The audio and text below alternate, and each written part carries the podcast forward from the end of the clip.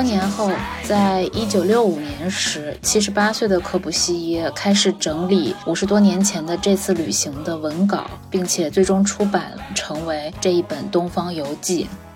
一个月后，在法国南部度假的勒柯布西耶，在例行游泳的时候，心脏病突发不治，享年七十八岁。这本《东方游记》也就成为柯布西耶去世之前完成的最后一部作品。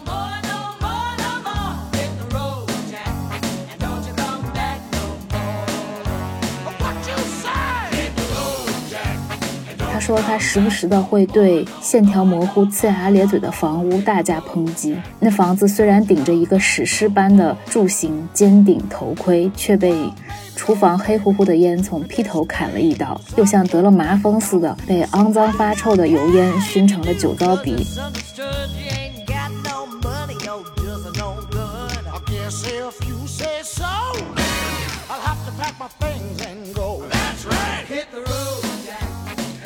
Hello，大家好，你正在收听《添砖加瓦》，我是主播阿祖。《添砖加瓦》是一档以建筑师的视角谈论城市、行业与日常生活中的自我再教育的播客节目。我们希望从个人视角出发，具体而微、身体力行的实践关于建筑学和城市设计的思考。这一期呢，想要开始一个新的系列，叫做一本小书。将一本或多或少跟建筑有点关系的小书介绍给大家，贩卖安利的同时，也巩固一下我自己的记忆。提前先说好是小书，是因为太过繁重的经典，目前我还没有勇气去读，更不觉得可以讲，所以就先从轻松友好的入手。第一本想要来说一说，最近刚刚读完，并且懊恼自己未免读得太晚了一点的书，是这一本现代主义建筑大师柯布西耶所著的《东方游记》，记录的是他年轻时代的一段壮游。刚好在二零二三年的开始，大家都摩拳擦掌，支棱起来面对生活了。那从这一本野心勃勃的游记开始，我觉得再合适不过了。这是一本又普通又特别的书。说它普通呢，因为这其中涉及的两个元素——东方以及壮游，其实是在二十世纪初的时候，欧洲有产阶级里面很流行也很普及的元素。东方并不是现在我们更加熟悉的语境里面所指的那个远东、东亚的东方，而是欧洲人对地中海东部、巴尔干半岛。希腊以及土耳其周边地区的称呼，在二十世纪初的时候，从巴黎到伊斯坦布尔的东方快车才通车没多久，是当时非常时髦的旅行方式。阿婆著名的东方快车谋杀案走的和科布基本上是一致的路线。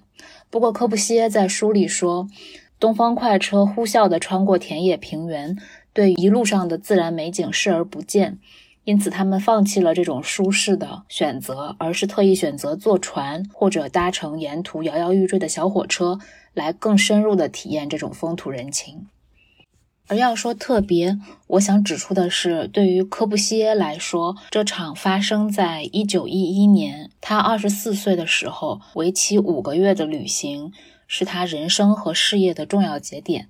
在此之前，他在家乡瑞士的拉德芳斯艺术学校学习雕刻、绘画、装饰艺术和建筑，大概有七年的时间。在一九零七年时，二十岁的青年爱德华让纳雷去意大利旅行一个月，并去到巴黎寻找实习机会。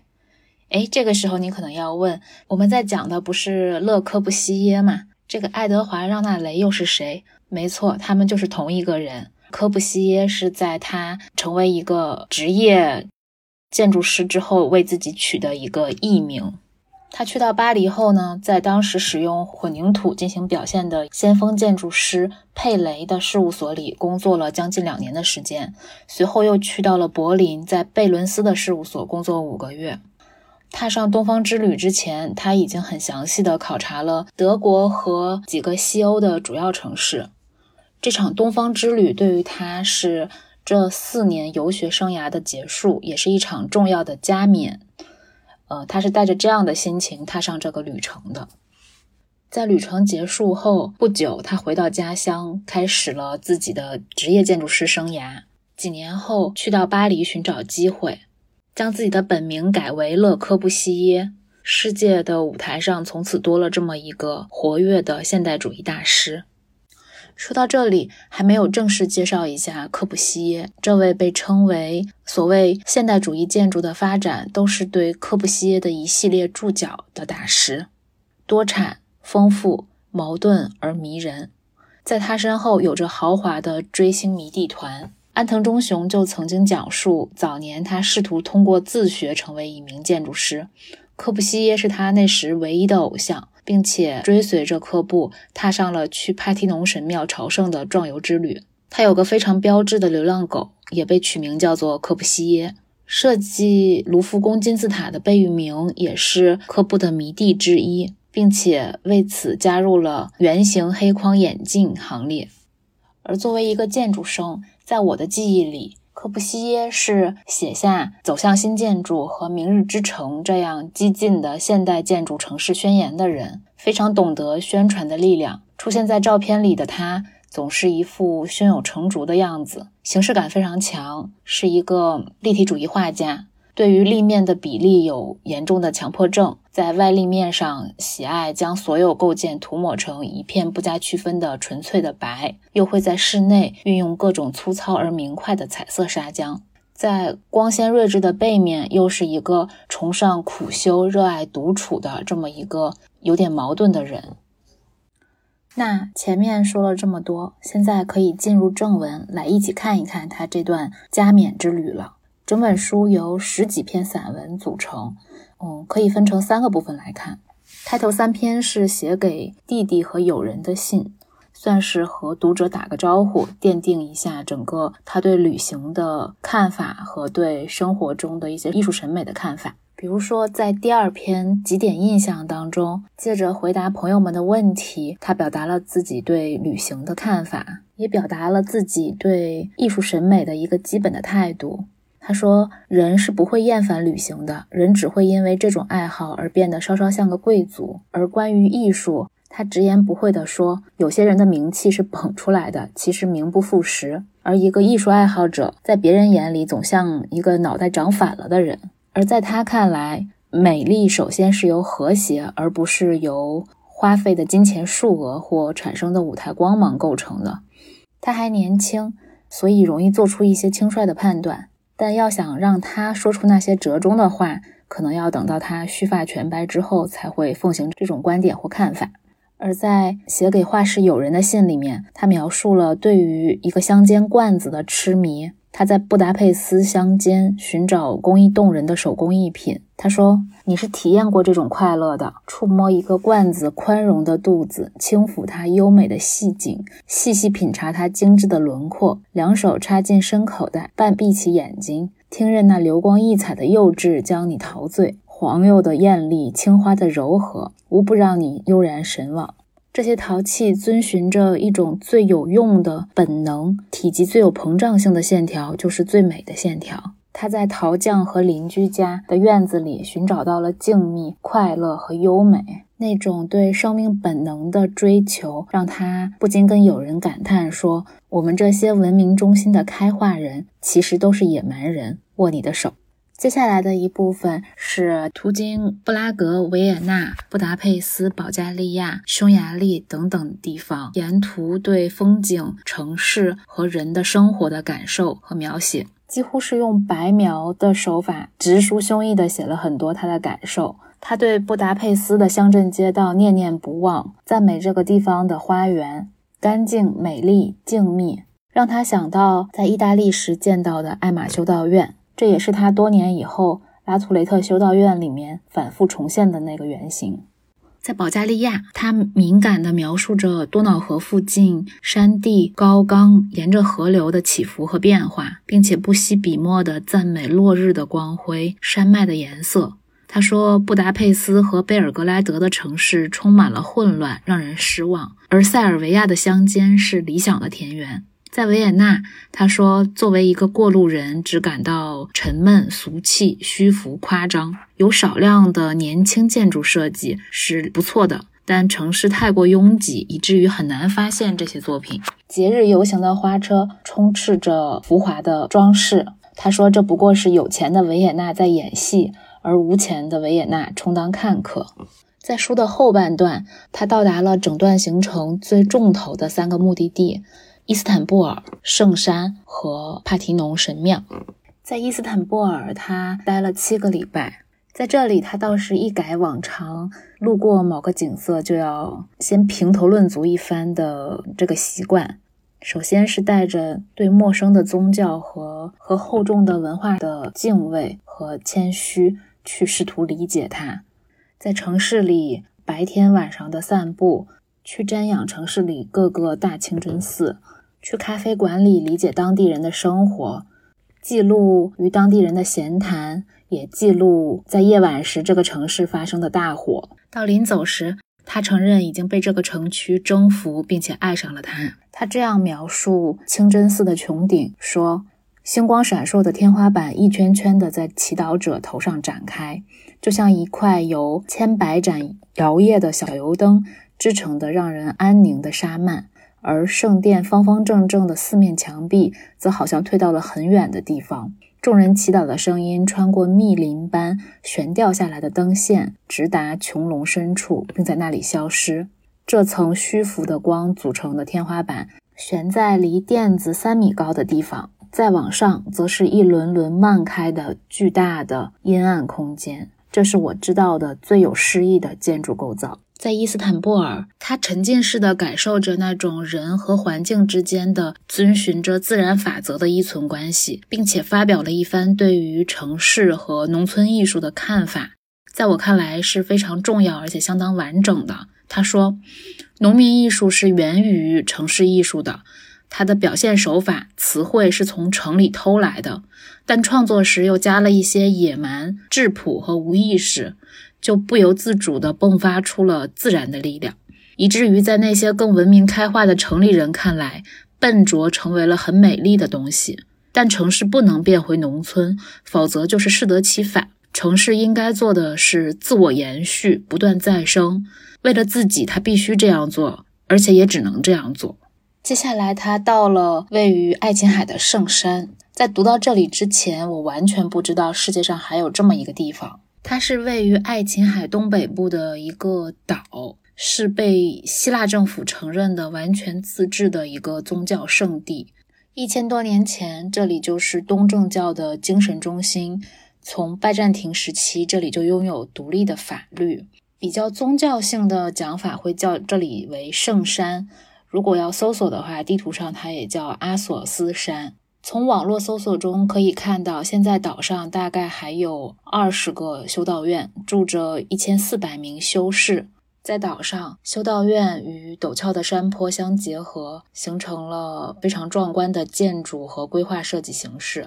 值得一提的是，这里是完全禁止女性进入的。据说岛上的动物，除了捉老鼠的猫和下蛋的母鸡之外，也完全都是雄性。如果说在伊斯坦布尔的旅行笔记中，科布西耶更多的在观察生活和陌生的文化，那在圣山，他便更加的内观，非常敏感的在用文字捕捉自己灵魂和思想的变化。初见圣山，他被神圣的山与海、潮湿的空气、庄严的植物所吸引。被葡萄酒所温暖，被这种不是言辞的修道方式所感召，带着崇拜而来，但在随后的修行过程中，却逐渐感到了弥漫在语言中的厌烦和焦躁。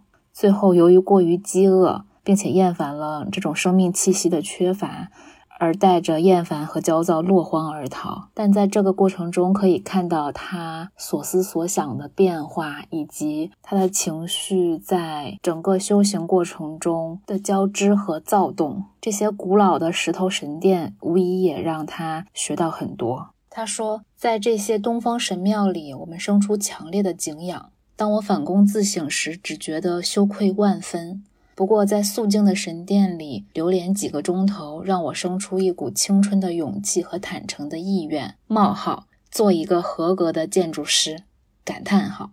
我们所处的时代是雕塑匠人十分稀少的时代。幸亏老天仁厚，不让我们遇见先贤。真要遇见，他们惊诧的目光会让我们发毛，而他们的愤怒也会落到我们头上。我们只有逃走才是。我总是想起他们的勤奋，因而充满实心蚀骨的内疚。今日每下一道按我们图纸施工的命令，我都要惧怕一阵。真的看到这一段的时候。我想，应该所有自称为建筑师的人都会受到一定的内心的审判吧。最后逃离圣山的这一段，我认为是整个，甚至是整本书的一个高潮片段。他带着烦闷的灵魂，对着太阳，对着大海，在呐喊、挣扎、活动、叫喊、创造。而在回望的时候，圣山已经成为了他记忆中非常浓墨重彩的一部分。整本书的最后一部分，他终于来到了帕提农神庙。对于帕提农，其实他描写的不算多，但我们都知道，帕提农成为他之后学习研究的重要对象。在之后的五年、十年里，他仍然在自己的理论著作中不断的提及在帕提农的收获、尺度、路径、柱子开槽拼缝的记忆等等等等。在到达帕提农神庙之前，他也不幸遇到了和今天十分类似的场景。因为岛上的霍乱横行，所以上岛之前他必须先被隔离四天在船上，直到第五天的上午十一点，他才正式的登陆雅典。但去看帕提农这件事情，在他心里太过庄重，甚至有些令人怀疑。如果去到现场，真的会有那么独一无二的神圣体验吗？他感到心神不宁，于是拖延了去那上面的时间，花了整个一个下午在咖啡馆里闲坐，在街巷中随意散步。而真的到了帕提农神庙，身影出现的时候，还是带来了当头棒喝似的震撼。整整几天，他和同行的旅伴流连在石头废墟中，面对未成沉思静默。用身体丈量柱子的直径、门楣的交接、日落时分、太阳光线消失的路径。在这趟旅程的最后，他的身体已经疲乏不堪，于是决定不再按照原计划去埃及看金字塔，不再接触一种新文化。但雅典卫城已经深深地刻在了他的脑海里。他说：“我的眼睛见过卫城，我用双眼写作，然后快快乐乐地离去。这些见闻就像我身体的一个新部分，我要把它们带走，永不分离。而除了前面的概述外，书里还有很多生动有趣的部分。单是当做散文来看，也会令人感到有点意思，也完全更新了我对科布西耶的原有的印象。”首先，他说话相当之不客气。他说，他时不时的会对线条模糊、呲牙咧嘴的房屋大加抨击。那房子虽然顶着一个史诗般的柱形尖顶头盔，却被厨房黑乎乎的烟囱劈头砍了一刀，又像得了麻风似的，被肮脏发臭的油烟熏成了酒糟鼻。有时你又会觉得，字里行间他明明还是一个孩子。说有一次在偏僻的路上住客栈。挤进了一间客房，结果有几十只臭虫在毯子上饿得直叫唤。他睡不着，于是翻身起来，从窗口跳出去，跑到山上，靠着树干睡了一夜。他说：“母亲要是知道这一夜我是这样过来的，该会怎样数落我呀？”更有意思的是，在伊斯坦布尔，他记录在巴扎里的讨价还价，最后还是不得不买的经历，惟妙惟肖，简直像个脱口秀演员。这样的故事还有很多。总之呢，这一期播客做着做着，又觉得真是一次后劲很大的阅读体验。对于科布西耶这个人的印象也完全立体了起来。他不再是一系列理论、宣言、名词，或者是那些掷地有声或者神秘兮兮的房子身后的那个科布西耶，而变成了一个对生活和艺术充满了审美追求的感情充沛的艺术家。他也不再是像众多照片上那样不苟言笑的、批判的、自如而完整的那个大师，而是一个不停在学习、不停转换视角、不停在观察的一个真诚而饱满的人。从这样的文字中，是真的能够获得一些激励的。最后，我也想来浅谈两个收获吧。第一点就是，成为一个建筑师是真的需要一些自恋情节的，需要一些 ego 的。正如科布在全书开头时所说的那样，年轻人对待艺术就是要真诚地去赞美它美丽和谐的本质，不要折中，要敢于下判断，多多的观察，保持新鲜的眼光去收集信息，这些都没错。但过多的信息也常常导致人们无法判断优劣好坏。对于建筑师来说，过多的信息等于没有信息，都是同样致命的。第二点受到的激励呢，是人要去寻找值得一生追寻的问题。当七十八岁的科布西耶在全书的最后回忆这一趟年轻时代的旅程，仍然为伊斯坦布尔的清真寺、神圣的圣山和雅典卫城感到激动不已。他说：“我们的进步为什么这样丑陋？我们真的热爱艺术吗？这种热爱是不是干巴巴的理论？人们还会创造和谐吗？”并且在最后象征性极强地写下了结尾这一句：“我都已经二十岁了，可我无法回答。”读到这里，我会想到另一位法国大师列维斯特劳斯，在他的人类学旅行笔记《忧郁的热带》里面，同样描述着驱使他写作和记录的冲动。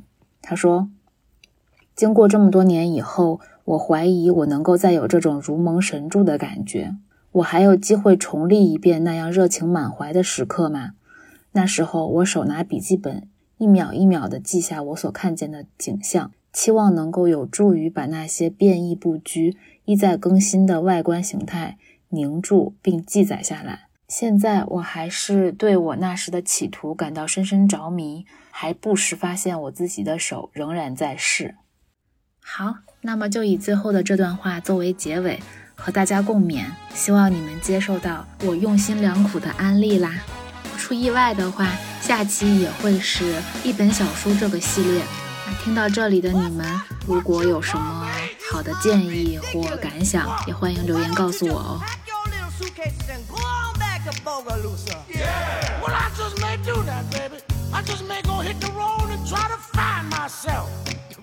Get lost! Get Kill